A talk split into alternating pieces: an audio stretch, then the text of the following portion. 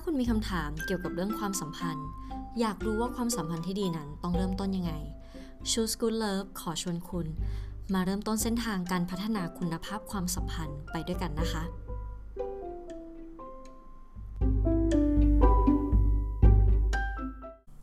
สวัสดีค่ะ ยินดีต้อนรับเข้าสู่ Choose Good Love Podcast นะคะ และคุณกำลังอยู่กับลิลลี่พิชชามเจียมวิจิตกุลค่ะ สำหรับใน episode นี้นะคะ เราจะมาคุยกันเกี่ยวกับเรื่องการทำหน้าที่ของครอบครัวค่ะ หรือว่าเราจะมาดูเรื่องของประสิทธิภาพการเป็นครอบครัวนั่นเองค่ะ ใน episode ที่แล้วเรามีการคุยกันไปแล้วนะคะ เกี่ยวกับเรื่องของความสัมพันธ์กับคนในครอบครัวนะคะ ว่าคุณภาพของความสัมพันธ์กับคนในครอบครัวเนี่ยมันส่งผลกระทบต่อเรายังไงบ้างโดยสังเขปนะคะ ซึ่งใน episode ที่แล้วเราพูดว่าอะไรนะมันส่งผลกระทบต่อการพัฒนาในสมองของเด็กนะคะ ที่เติบโตในครอบครัวแล้วก็ส่งผลกระทบต่อบุคลิกภาพลักษณะเฉพาะตัวนะคะของเด็กในการเติบโตขึ้นมาแล้ว เรียกว่าจะมี ความสัมพันธ์นะคะ กับคนอื่นต่อๆไปแบบในการสร้างประสิทธิปฏิสัมพันธ์นะกับคนอื่นๆต่อไปด้วยนะคะ ซึ่งนะคะใน episode นี้นะคะ เราก็จะมาคุยกันให้ลึกขึ้นไปนะคะ อีกชั้นหนึ่งเลยว่าจริง ๆ แล้วหน้าที่ของมันเนี่ยมีอะไรบ้างนะคะ แล้วเรารู้ได้ยังไงนะคะว่า ครอบครัวที่เรากำลังจะสร้างในอนาคตหรือครอบครัวที่เราเคยมีมาก่อนในอดีตเนี่ยมันเป็นครอบครัวที่มีประสิทธิภาพ หรือว่าไม่มีประสิทธิภาพยังไงค่ะ เพราะว่าถ้าเกิดเรารู้แล้วนะคะ ว่าครอบครัวที่มีประสิทธิภาพเป็นยังไงเราก็สามารถเนาะที่จะแบบไปสู่การมี หรือว่าการสร้างประสิทธิภาพนะคะ ของการเป็นครอบครัวได้ แต่ถ้าเราไม่รู้เลยคือเราก็ไม่รู้ว่าเหมือนคนตาบอดถูกไหมเราก็จะแบบ เอ้ย คืออะไรครอบครัวก็คือครอบครัวทำกันมาแบบนี้ เราก็ทำกันไปแบบนั้นอะไรแบบนี้นะคะ และในอีกด้านหนึ่งนะคะ เราก็จะได้รู้ด้วยว่าในกรณีถ้าเกิดว่าเราเคยอยู่ในครอบครัวที่มันไม่มีประสิทธิภาพมันบกพร่องต่อหน้าที่ความเป็นครอบครัวเนี่ยผลกระทบนะคะต่อมาหลังจากนั้นนะคะ มันเกิดอะไรขึ้นบ้างนะคะกับเรานะคะ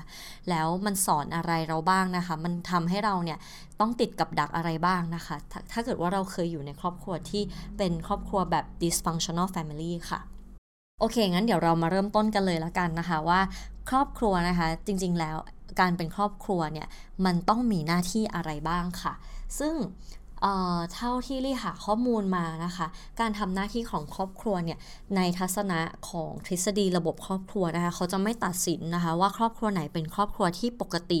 และครอบครัวไหนเป็นครอบครัวที่ผิดปกตินะคะ แต่เขาจะดูนะคะว่าครอบครัวนั้นอะทำหน้าที่ของครอบครัวได้อย่างมีประสิทธิภาพหรือเปล่า หรือว่าเขาบกพร่องต่อหน้าที่นะคะ ในการทำหน้าที่ของครอบครัวมากกว่านะคะ ซึ่งในการประเมินว่าครอบครัวไหนทำหน้าที่ได้มีประสิทธิภาพหรือไม่อย่างไรนะคะ เขาก็จะประเมินนะคะด้วยการใช้แบบประเมินนะคะ แบบสอบถามที่เรียกว่า Family Assessment device นะคะ หรือว่า FAD ค่ะ ซึ่ง Family Assessment Device นะคะ ก็จะเป็นเครื่องมือนะคะ ที่ใช้ในการคัดกรองว่าครอบครัวเนี่ย มีประเภท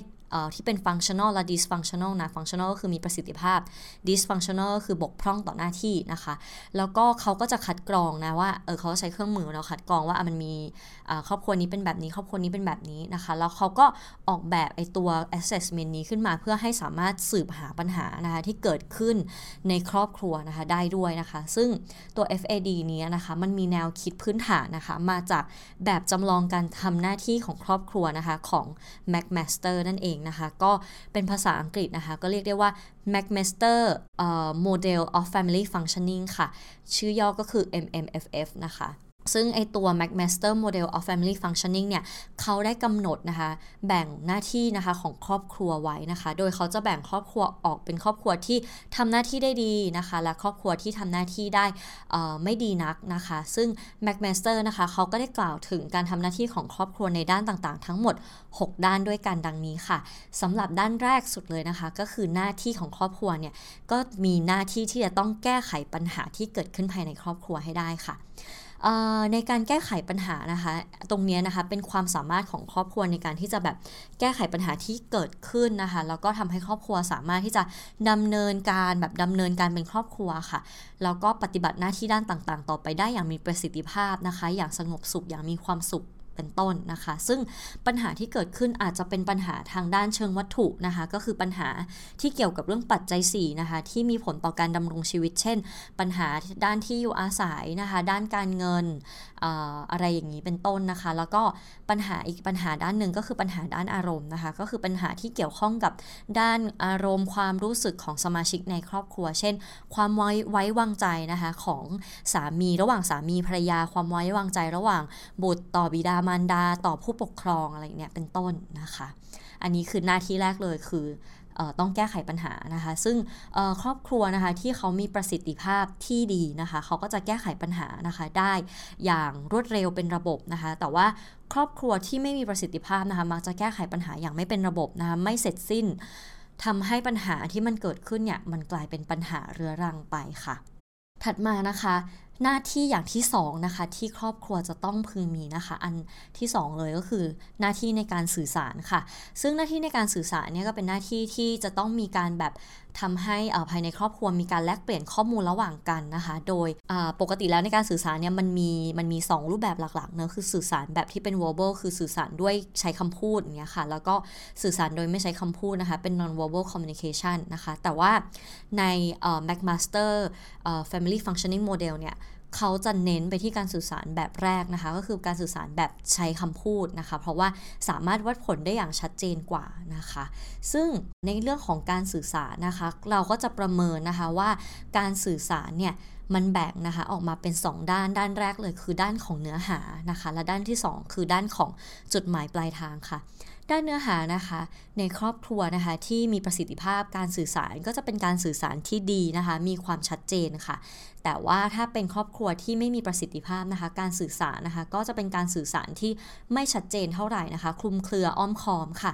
ในส่วนของการรับสารนะคะ ก็จะมีในครอบครัวที่ดีนะคะ เขาก็จะมีการสื่อสารเนื้อหาเนี่ยไปสู่ผู้ที่ต้องการจะสื่อด้วยได้อย่างชัดเจนนะคะ ไปสู่จุดหมายปลายทางของการสื่อสารได้เนี่ยนะคะ แต่ว่าในครอบครัวที่ไม่มีประสิทธิภาพนะคะ การสื่อสารเนี่ยก็จะไม่ได้ไปสู่ผู้ที่รับสารได้อย่างชัดเจนอะ่ะ อืมอย่างนี้นะคะ ก็คือมันอ้อมค้อมมันคลุมเครือคือคนที่รับสารบางทียังไม่รู้เลยว่า อันนี้สื่อสารมาแล้วนะ อะไรแบบนี้นะคะเป็นต้น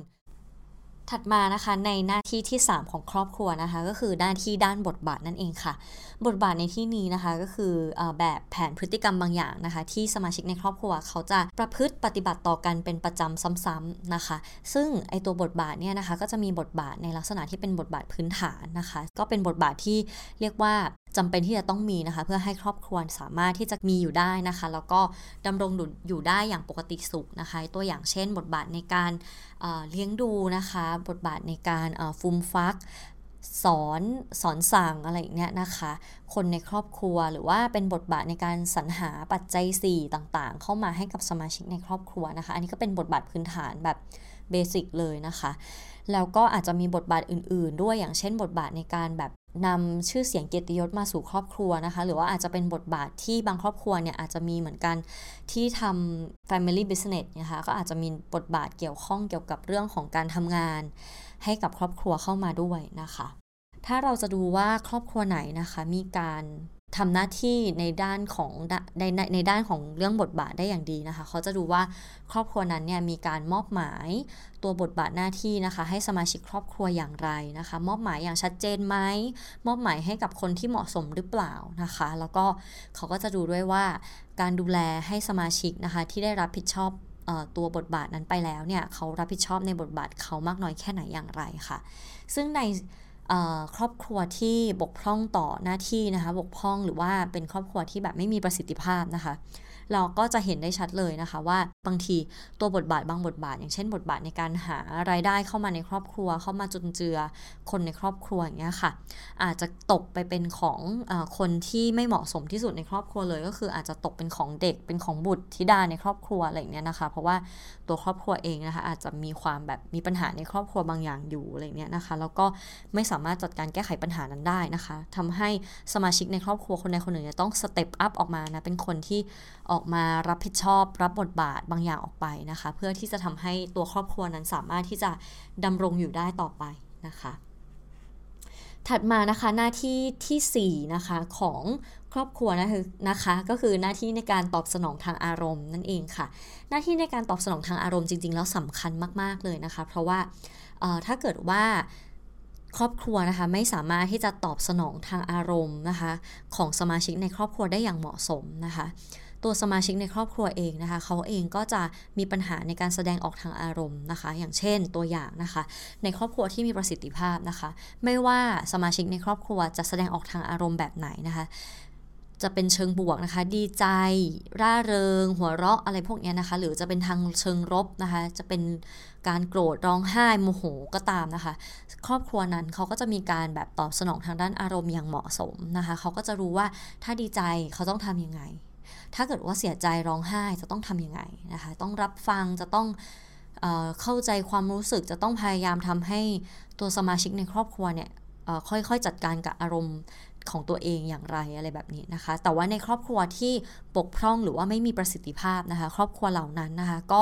ไม่ตอบสนองนะคะทางอารมณ์บางอารมณ์ เช่น อารมณ์ในเชิงลบ เราจะเคยเห็นได้เหมือนกันเนาะบางครอบครัวที่เขาแบบเรียกว่าไงอะเผด็จการนิดนึงอะก็คือกำหนดเลยว่า สมาชิกในครอบครัวเนี่ยห้ามแสดงออกถึงความไม่พอใจนะคะ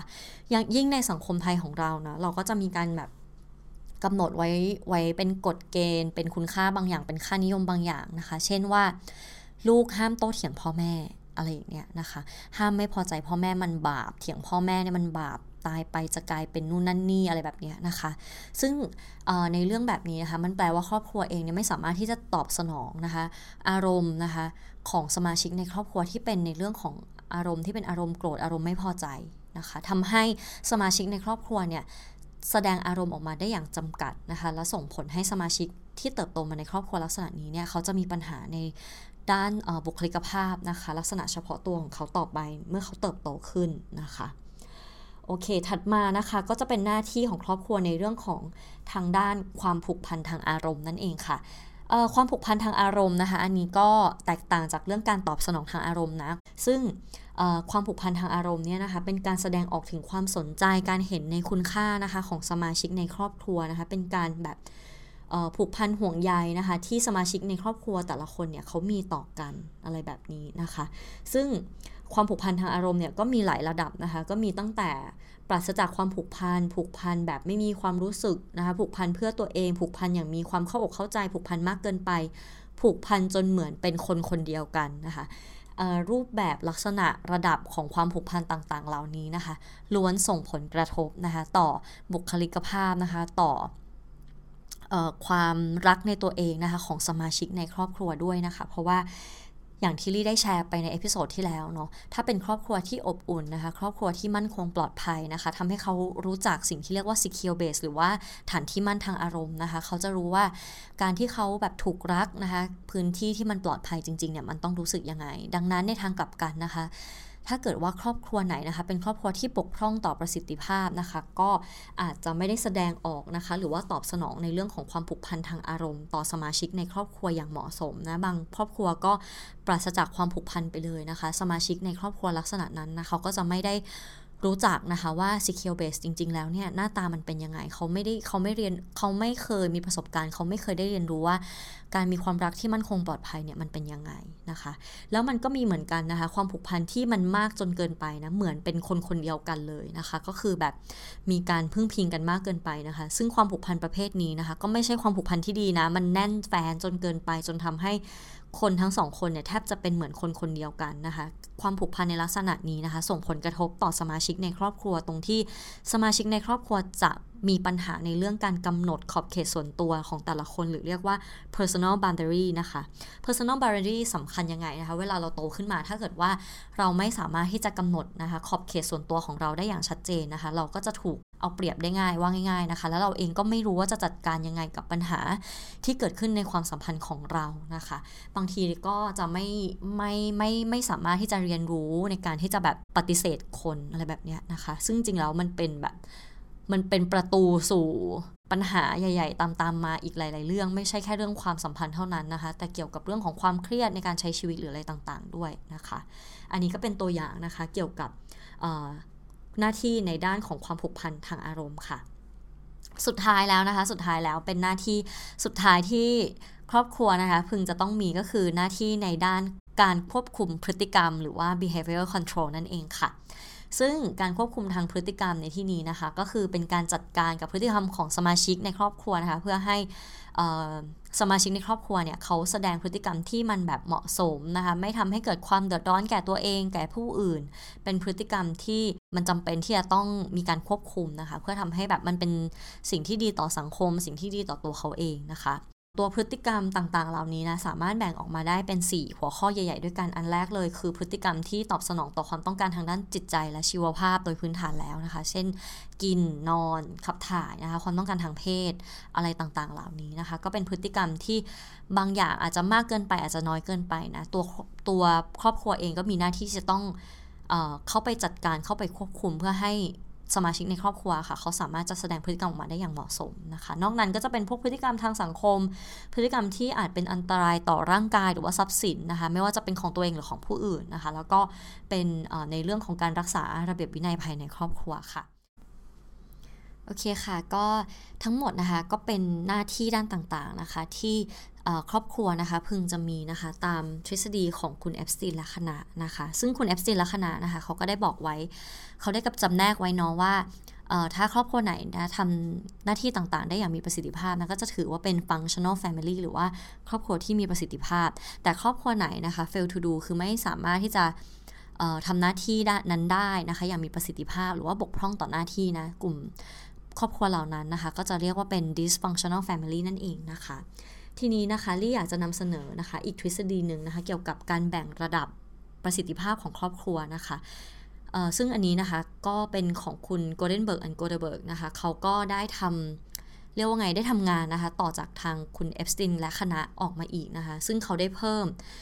อีกหนึ่งระดับนะคะ ในการจำแนกระดับความมีประสิทธิภาพของครอบครัว ไม่ใช่แบ่งแค่เป็น functional กับ dysfunctional แล้วนะคะเขาก็จะแบ่งเป็น 3 ระดับจริงๆเขาเพิ่มออกมาแค่อีกระดับเดียวนะคะ ก็เพิ่มตรงกลางขึ้นมาว่าง่ายๆนะคะ หรือว่าเพิ่มอันสุดท้ายขึ้นมาลี่ก็ไม่แน่ใจนะ เพราะว่าของคุณเอฟสตินและคณะนี่คือเหมือนเขาก็แบ่งได้แค่แบบ 2 อันกว้างๆเนาะแต่อันนี้พอเขาแบบ grouping เป็น 3 กลุ่มใหญ่ๆนะคะลี่ว่าอันนี้จะทำให้คุณผู้ฟังเนี่ยเห็นภาพชัดมากขึ้นนะคะว่า ครอบครัวที่เป็น functional family นะคะกับ dysfunctional family เนี่ยมันแตกต่างกันมากน้อยแค่ไหนนะคะ แล้วก็ impact นะคะที่มีหรือว่าคุณลักษณะนะคะของสมาชิกในครอบครัวเนี่ยแต่ละประเภทนะคะมันเป็นยังไงบ้างโอเคค่ะ งั้นเรามาเริ่มต้นกันเลยดีกว่านะคะสำหรับกลุ่มแรกนะคะที่คุณโกลเดนเบิร์กแอนด์โกลเดเบิร์กนะคะเขาจำแนกระดับไว้นะ กลุ่มแรกเลยนะคะ เป็นครอบครัวที่มีหน้าที่ของครอบครัว มีประสิทธิภาพระดับสูงมากนะคะสูงสูงมากเลยนะคะ ก็เป็น optimally functional family นั่นเองนะคะ หรือจะเรียกอีกคำหนึ่งก็ได้ว่าเป็น healthy family นะคะ ครอบครัวที่สมบูรณ์นั่นเองค่ะ ลักษณะเด่นๆนะคะ หลายประการของครอบครัวที่เป็นลักษณะ healthy family นะคะ ก็คือเขาจะมีการแสดงออกนะคะ ถึงความห่วงใยเอื้ออาทรนะคะ แคร์ซึ่งกันและกันนะคะภายในครอบครัว เขาจะมีการเปิดเผยเห็นอกเห็นใจไว้วางใจซึ่งกันและกันนะคะ แล้วก็ทุกคนนะคะสมาชิกแต่ละคนในครอบครัวเนี่ยเขาก็จะแบบรู้สึกว่าตัวเองมีคุณค่านะคะ ความเห็นของตัวเองมีความสำคัญนะคะ และในทำนองเดียวกันเขาเองก็จะเห็นคุณค่าและความสำคัญของสมาชิกคนอื่น ๆ ในครอบครัวด้วยนะคะ ดังนั้นมันจึงไม่มีลักษณะที่สมาชิกในครอบครัวคนใดคนหนึ่งนะคะ จะมีอำนาจทางความคิดเหนือคนอื่น ๆ หรือว่าเป็นเผด็จการนะคะดังนั้นสมาชิกในครอบครัวนี้เขาจะมีความเป็นอิสระนะคะที่จะแสดงความเห็นนะคะเขาจะบอกได้นะคะว่าเขาเห็นด้วยหรือไม่เห็นด้วยกับความคิดของคนอื่น ๆ ถึงแม้ว่า การที่เขาจะบอกว่าเขาไม่เห็นด้วยเนี่ยมันอาจจะก่อให้เกิดความขัดแย้งเนาะแต่ว่าครอบครัวในลักษณะนี้ค่ะสุดท้ายเขาก็จะพยายามรับฟังนะคะแล้วก็ทำให้ไอความขัดแย้งที่เกิดขึ้นเนี่ยมันสามารถไปสู่ทางออกนะการตกลงใหม่หรืออะไรต่างๆได้นะคะ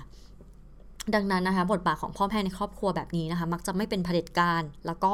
การแสดงความเห็นและการต่อรองของลูกๆนะคะ ก็ถือเป็นเรื่องปกติเลยในครอบครัวแบบนี้นะคะ ก็จะไม่เกิดบรรยากาศลักษณะว่า ต้องมีการเอาชนะกันนะคะ ระหว่างพ่อแม่หรือว่าลูกๆ ในครอบครัวอะไรแบบนี้นะคะ แล้วก็สมาชิกในครอบครัวนี้นะคะ เขาจะมีความเป็นตัวของตัวเองนะคะ มีความแบบมีความมีออโตโนมีอะคือสามารถอยู่ด้วยตัวเองได้นะคะ แล้วเขาก็เคารพในความแตกต่างของคนอื่นนะคะ เคารพในบาลเดอรี่ของคนอื่นก็คือขอบเขตนะคะ ขอบเขตส่วนบุคคลของคนอื่นด้วยนะคะ นอกจากนั้นแล้วนะคะสมาชิกในครอบครัวเองก็สามารถที่จะปรับตัวได้อย่างสมเหตุสมผลยอมรับการเปลี่ยนแปลงนะคะ พัฒนาการต่างๆ ที่เกิดขึ้นภายในครอบครัว ไม่ว่าสมาชิกในครอบครัวนะคะจะเติบโตขึ้นนะคะ จนมีอายุมากแก่ชราลงนะคะ หรือว่า ต้องเสียชีวิตตายจากกันไปนะคะ เขาเองก็จะสามารถเข้าใจและยอมรับนะคะการเปลี่ยนแปลงเหล่านี้ได้นะคะ การสื่อสารในครอบครัวลักษณะที่เป็น healthy family นะคะก็จะมีการสื่อสารอย่างตรงไปตรงมานะคะ มีการสื่อสารแบบเปิดเผย มีอารมณ์ขัน มีบรรยากาศที่อ่อนโยนอบอุ่น แล้วก็เต็มไปด้วยความหวังค่ะ ครอบครัวในลักษณะนี้นะคะ เขาจะพัฒนาหล่อหลอมนะคะ ให้เด็กในครอบครัวเนี่ยเป็นคนที่มีความสามารถในการปรับตัวได้ดีค่ะทำให้เด็กเหล่านั้นนะคะ เมื่อโตขึ้นนะคะ แล้วก็มีสัมพันธภาพกับบุคคลภายนอกเนี่ยเขาสามารถที่จะสร้างสัมพันธภาพกับสังคมภายนอกได้อย่างมีประสิทธิภาพด้วยค่ะถัดมานะคะในกลุ่มที่ 2 ก็คือครอบครัวที่หน้าที่ของครอบครัวมีประสิทธิภาพระดับปานกลางนะคะ หรือว่า moderately dysfunctional family ค่ะ ครอบครัวในลักษณะนี้นะคะ ลักษณะที่2เนี่ยนะคะ หน้าที่ของครอบครัวเนี่ยเขาก็ได้ทำเขาก็ได้ทำบ้างนะ แต่ว่าประสิทธิภาพในการทำหน้าที่ของครอบครัวอาจจะอยู่ในระดับที่ต่ำกว่าครอบครัวแบบแรกนะคะ ซึ่งครอบครัวแบบนี้นะคะ ก็จะมีปัญหามีความลำบากในการทำหน้าที่โดยปกติทั่วไปนะคะในสังคมเลยนะคะ ซึ่งมีนักวิชาการนะคะ คนหนึ่งได้กล่าวไว้ว่ามักจะพบเจอครอบครัวในลักษณะนี้จำนวนมากที่สุดนะคะ เมื่อเทียบกับครอบครัวที่มีประสิทธิภาพสูงสุดกับต่ำสุดนะคะคือถ้าเทียบกันแล้วในกลุ่ม 1 2 3 ในกลุ่มนี้จะได้เจอแบบในสังคมมากที่สุดเลยนะคะ ซึ่งในครอบครัวในลักษณะที่ทำหน้าที่ของครอบครัวได้ในประสิทธิภาพระดับปานกลางนะคะ ก็จะพบว่าบทบาทและขอบข่ายของพ่อแม่ และก็ลูกเนี่ยจะไม่ค่อยชัดเจนเท่าไหร่นะคะ ไม่ค่อยคงที่การปกครองนะคะ การปฏิบัติตามกฎระเบียบของครอบครัวเนี่ยยังคงคุมเครืออยู่นะคะ ก็จะเกิดจาก การที่จะใช้คำว่าควรจะทำแล้วก็น่าจะทำนะคะ มากกว่าทำให้เป็นการยากนะคะ ที่จะทำตามกฎระเบียบของครอบครัวได้อย่างถูกต้องทุกประการ ดังนั้นมันก็อาจจะมีบ้างที่เกิด เรียกว่าการกระทบกระทั่งกันอะไรแบบนี้นะคะ หรือว่าทำแบบที่ไม่ได้ไม่ได้ไม่ได้เป็นไปตามความคาดหวังนะคะของคนในครอบครัวอะไรอย่างนี้นะคะ การปกครองในครอบครัวในลักษณะนี้นะคะ มักจะใช้การขู่ให้กลัวนะคะ แทนที่จะเป็นการต่อรองระหว่างกัน นะคะ ระหว่างสมาชิกในครอบครัวนะคะ ก็อาจจะเป็นการขู่แบบถ้าไม่ทำให้ผีมากินตับนะถ้าไม่ทำนี่พี่คนนั้นจะเดินมาตีอะไรแบบนี้นะคะ ก็คืออยู่ดีขู่ขึ้นมาซะอย่างนั้นนะคะ หรือว่าถ้าไม่ทำนะฉันจะเอาเธอไปทิ้งอะไรแบบนี้นะคะซึ่งในครอบครัวลักษณะนี้คะแต่ละคนก็จะพยายามหลีกเลี่ยงความรับผิดชอบต่อความรู้สึก ความคิดและการกระทำของสมาชิกในครอบครัวค่ะ คือเขาเองด้วยความที่มันคลุมเครือไม่ชัดเจนเนาะบางทีเขาก็เลยไม่รู้ว่า เขาจะต้องรับผิดชอบต่อความรู้สึกความคิดหรือว่าการกระทำของสมาชิกในครอบครัวคนอื่นๆยังไงดีนะคะ บางทีก็ก็แบบไม่รู้ว่าถ้าเกิดอยู่ดีแบบพ่อแม่ร้องไห้อะไรแบบนี้ตัวตัวคนที่เป็นลูกเนี่ยค่ะอาจจะไม่รู้ว่าต้องรับมือยังไงอะไรแบบนี้นะคะ หรือว่าถ้าเกิดบางทีลูกแบบ มีการแสดงออกทางอารมณ์ในในเชิงลบนะคะในเชิงที่เป็นวิกฤตอะไรเงี้ยเช่นโมโหร้ายขึ้นมาร้องไห้ร้องกรี๊ดอะไรแบบเนี้ยพ่อแม่บางทีก็ไม่รู้จะจัดการไง หรือว่าจัดการไม่ถูกนะคะอาจจะเป็นการขู่เป็นการว่าเป็นการด่าแทนนะคะ ก็จัดการไปด้วยความที่ไม่รู้ว่าต้องจัดการยังไงอะไรแบบนี้นะคะ แล้วบางทีก็พยายามหลีกเลี่ยงก็คือทำเป็นไม่เห็นไม่รู้ไปเลยดีกว่า ไม่รู้ก็ถือว่าไม่เกิดอะไรแบบนี้นะคะ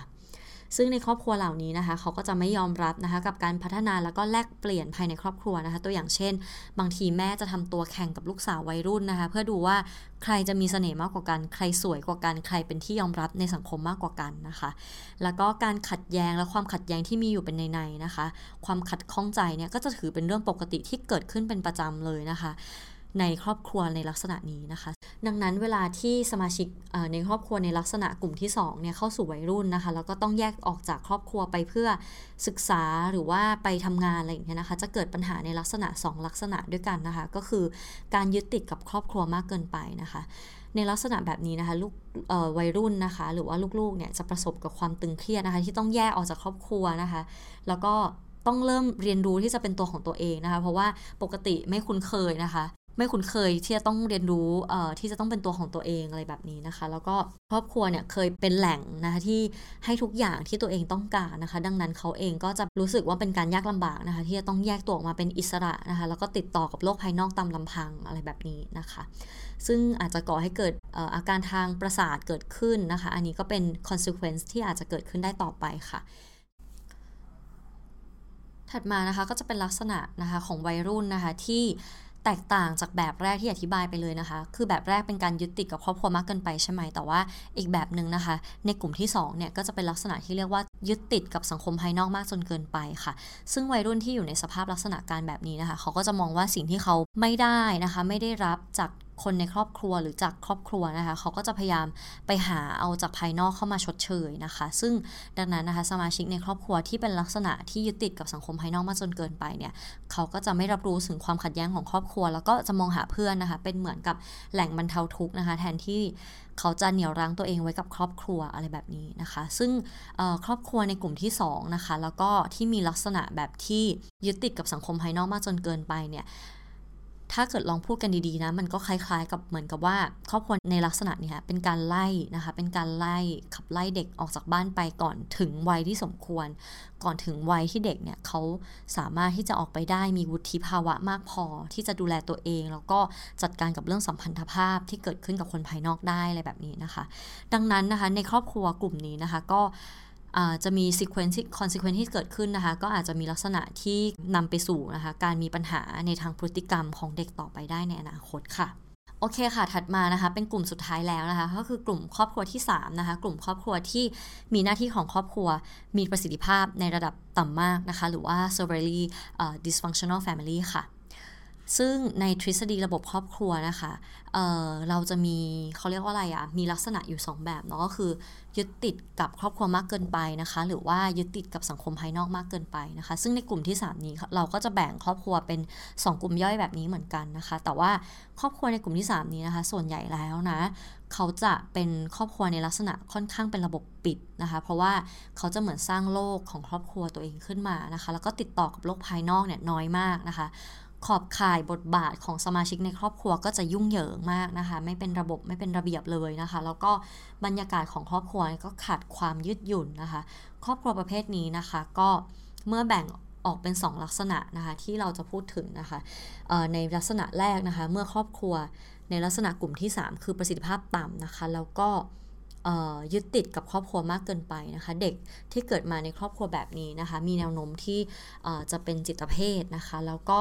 มีอาการแยกตัวจากสังคมนะคะ ขาดการรับรู้ตอบสนองทางอารมณ์กับผู้อื่นตั้งแต่ตอนที่ยังเป็นเด็กนะคะ แล้วก็พอเติบโตขึ้นมาเป็นผู้ใหญ่ก็พยายามหลีกเลี่ยงที่จะติดต่อกับสังคมนะคะ ขอบข่ายบทบาทของพ่อแม่เนี่ยมีน้อยมากนะคะ ดังนั้นการเรียนรู้เกี่ยวกับการเป็นผู้นำเนี่ยก็เลยขาดหายไป ไม่รู้ว่าใครเป็นคนปกครองใคร ใครเป็นคนดูแลใครนะคะ ไม่รู้ว่าใครเป็นพ่อ ใครเป็นแม่ใครเป็นลูกนะคะ บรรยากาศในครอบครัวแบบนี้นะคะ ไม่ช่วยให้เด็กเรียนรู้ที่จะเป็นตัวของตัวเองนะคะ เขาจะไม่สามารถเรียนรู้ได้เลยว่า ตัวเขาเองจริงเนี่ยมันมันเป็นแบบไหนนะคะ เขาเขาสร้างสิ่งที่เรียกว่า false self ขึ้นมานะคะ ซึ่งครอบครัวในลักษณะนี้นะคะ นิยามความใกล้ชิดภายในครอบครัวนะคะ ก็จะกลายเป็นลักษณะที่ว่าคนในครอบครัวเนี่ยต้องคิดเหมือนกัน ต้องรู้สึกเหมือนกันนะคะ ดังนั้นเขาจะไม่ส่งเสริมให้แต่ละคนเนี่ยมีความเป็นของตัวตัวของตัวเองเนาะเด็กก็เลยไม่สามารถที่จะพัฒนา identity เอกลักษณ์เฉพาะตัวได้นะคะ แล้วก็ไม่สามารถเข้าใจเกี่ยวกับเรื่องของบทบาท แล้วก็ boundary ของตัวเองนะคะ ว่ามันมีอยู่ไหมมันแตกต่างไปจากสมาชิก ครอบครัวคนอื่นๆ อย่างไรอะไรแบบนี้นะคะ ดังนั้นนะคะพอยิ่งครอบครัวแบบนี้นะคะมีลักษณะเป็นลักษณะครอบครัวแบบระบบปิดนะคะก็คือไม่ค่อยมีสัมพันธภาพกับบุคคลภายนอกด้วยนะคะ การสื่อสารภายในครอบครัวก็ไม่ค่อยดีสับสนอะไรอย่างเงี้ยนะคะ การต่อรองภายในสมาชิกก็ไม่มีนะคะ ขาดความอบอุ่นในครอบครัวนะคะ ก็จะไม่มีการยอมรับว่าครอบครัวเนี่ยมีการเปลี่ยนแปลงได้นะคะ เพราะว่าทุกสิ่งทุกอย่างในครอบครัวนะคะ ต้องเหมือนเดิมนะคะ ต้องไม่มีวันเปลี่ยนแปลงนะคะ พ่อแม่ เคยเป็นอย่างไรนะคะ ก็ต้องเป็นแบบนั้นนะคะ เวลามันมีความเปลี่ยนแปลงเกิดขึ้นเนี่ย ตัวเด็กเองก็จะแบบเรียกว่ารับได้ยากหรือว่าแทบจะรับไม่ได้เลยนะคะ ถัดมานะคะในกลุ่มที่ 3 นะคะ นอกจากกลุ่มที่เขายึดติดกับคนในครอบครัวมากไปแล้ว ก็จะมีกลุ่มที่ยึดติดกับสังคมภายนอกมากจนเกินไปนะคะ หรือว่าเป็นการแบบถูกผลักออกจากครอบครัวนะคะ ในอีกในหนึ่งนั่นเองนะคะ ก็ในกลุ่มนี้นะคะเขาจะมีการเติบโตนะคะมาจากการเลี้ยงดูที่มีพฤติกรรมที่แบบมีแนวโน้มว่าจะต่อต้านสังคมนะคะ คนหรือว่าเด็กนะคะที่เติบโตขึ้นมาในสังคมแบบนี้นะคะ ก็มีแนวโน้มที่จะแบบเป็นคนที่ขาดเอมพัตตีนะใจดำขาดความรับผิดชอบนะคะ เข้าข้างตัวเองหุนหันพันแล่นนะคะ แล้วก็ถึงแม้ว่าจะได้รับการลงโทษไปแล้วนะคะ ก็มักจะไม่ดีขึ้น เขาจะมีนิสัยที่แบบโหดเหี้ยม แล้วก็ไม่ละอายนะคะ ซึ่งอาชญากรส่วนใหญ่นะคะ จะมาจากครอบครัวซึ่งมีลักษณะแบบนี้นะคะ บรรยากาศในครอบครัวประเภทนี้นะคะ ก็จะมีการไม่ลงรอยกันนะคะ บาดหมางใจกันอย่างเปิดเผย แล้วก็ท้าทายกันนะคะ เพราะว่าความไม่มั่นคงในครอบครัวทำให้ไม่มีใครในครอบครัวเนี่ย รู้เลยว่าบทบาทขอบขายหน้าที่ของตัวเองเนี่ยคืออะไรนะคะ มันไม่ชัดเจนเลยนะคะ แม้กระทั่งตัวพ่อแม่เองนะคะ การเป็นผู้นำสามารถเปลี่ยนได้ตลอดเวลานะคะ แล้วก็มีการทะเลาะวิวาทนะคะ การตำหนิติเตียนการขู่ทำให้เกิดความสับสน การสื่อสารมักจะพูดจากันคนละเรื่องไปเลยนะคะ แล้วก็เด็กในครอบครัวนี้นะคะ ที่เติบโตขึ้นมาก็มีแนวโน้มที่มีพฤติกรรมที่ต่อต้านสังคม แล้วก็ทำผิดกฎหมายนะคะ เพื่อให้เคลียร์มากขึ้นนะคะลี่ ให้นิยามสั้นๆละกันเนาะสองลักษณะนะคะ ในกลุ่มครอบครัวที่ 3 ก็คือกลุ่มครอบครัวที่แบบมีประสิทธิภาพต่ำมากนะคะ แตกต่างกันก็คืออันแรกเลยคือมันจะออกแนวแบบเอ่อ centripetal style ก็คือถูกดึงอะเป็นเป็นเป็นเด็กที่ถูกดึงเข้าเข้าหาครอบครัวอะไรเงี้ย นะคะเขาจะถูกดึงเข้ามา มีอะไรห้ามออกไปพูดกับคนอื่น ห้ามบอกคนอื่นอะไรแบบนี้นะคะ อันนี้จะเป็นลักษณะ centripetal นะ แต่ว่าในลักษณะที่ 2 ที่อธิบายไปนะคะ ที่เป็นยึดติดกับสังคมภายนอกมากเกินไป ภาษาอังกฤษคือ centrifugal นะคะ ซึ่ง centrifugal เนี่ยเขาก็คือการแบบเหมือนเป็นแรงที่ผลักออกจากครอบครัว ก็คือครอบครัวบางทีเขาแบบเขาบีบให้เด็กเนี่ยเออออกไปจากครอบครัวเร็วเกินไปอะไรเงี้ยนะคะแบบบีบให้เด็กเนี่ยต้องไป ต้องไปเผชิญหน้ากับสังคมภายนอกเนี่ยเร็วจนเกินไปนะก่อนวัยอันสมควรหรือว่าก่อนที่เขาจะมีวุฒิภาวะอันสมควรอะไรแบบนี้นะคะโอเค ทั้งหมดนี้นะคะก็เป็นภาพโดยคร่าวๆนะคะ เกี่ยวกับครอบครัวนะคะค่ะ ลี่จะมาสรุปนะคะ episode นี้ฟังโดยคร่าวๆแล้วกันนะคะ โดยสรุปแล้วนะคะใน episode นี้นะคะ เรามีการพูดคุยเกี่ยวกับเรื่องของหน้าที่ของครอบครัวค่ะ เพราะว่าเป็นการยากมากนะคะ ที่เราจะบอกได้ว่าครอบครัวไหนเป็นครอบครัวที่ดีครอบครัวไหนเป็นครอบครัวที่ปกติไม่ปกติ หรือว่ามีประสิทธิภาพหรือไม่มีประสิทธิภาพนะคะ ดังนั้นเราจึงนะคะมาใช้ตัว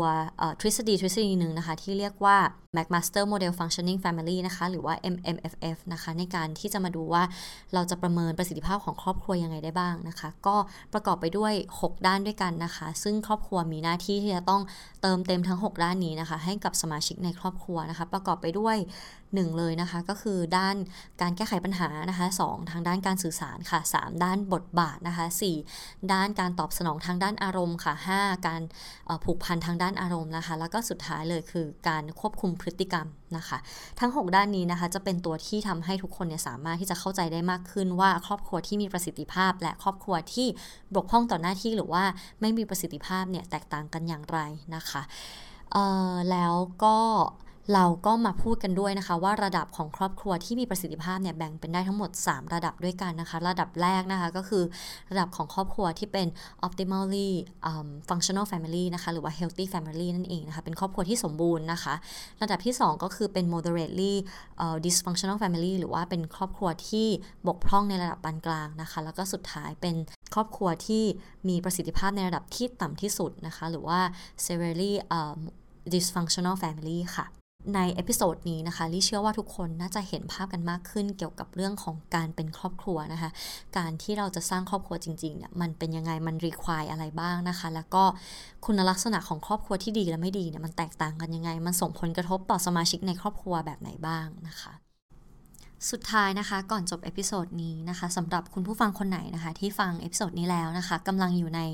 ครอบครัวที่เป็น dysfunctional family นะคะ หรือว่าเคยอยู่ในครอบครัวแบบที่เป็น dysfunctional family นะคะลี่ขอมอบกำลังใจก้อนโตๆให้คุณเลยนะคะ แล้วก็อยากจะบอกว่าคุณเก่งมากๆเลยนะคะ คุณพยายามได้ดีมากๆนะคะ ที่มาจนถึงตรงนี้ได้ เพราะว่ามันไม่ง่ายแล้วมันก็ไม่เคยง่ายเลยนะคะ ที่จะอยู่ในครอบครัวแบบนี้ แล้วก็อยากบอกคุณว่า คุณไม่ได้ตัวคนเดียวนะคะ คุณไม่ได้เดินไปบนเส้นทางนี้คนเดียวนะคะ อย่างน้อยคุณยังมีลี่อยู่นะคะ ก็ลี่เองก็จะขอเป็นเหมือนเพื่อนคนนึงนะคะ ที่เดินไปบนเส้นทางนี้กับคุณนะคะ แล้วก็เราเองก็ยังมีเพื่อนอีกหลาย ๆ คนนะคะ ที่เขามีบาดแผลนะคะ มีทรมาจากความสัมพันธ์อื่น ๆ เหมือนกันนะคะ ดังนั้นอยากให้ทุกคนยังมีความหวังเอาไว้นะคะ แล้วก็จงเชื่อไว้นะคะว่าทุกคนเนี่ยมีสิทธิ์นะคะที่จะมีความรักที่ปลอดภัย มีความรักที่ อบอุ่นนะคะ มีความรักที่เป็นอิสระเป็นตัวของตัวเองได้อย่างเต็มที่ค่ะ แล้วเรามาเจอกันใหม่นะคะใน Choose Scholar Podcast episode ถัดไปสำหรับ episode นี้จบลงแล้วนะคะ ก็ขอบคุณทุกคนมากเลยค่ะ สวัสดีค่ะ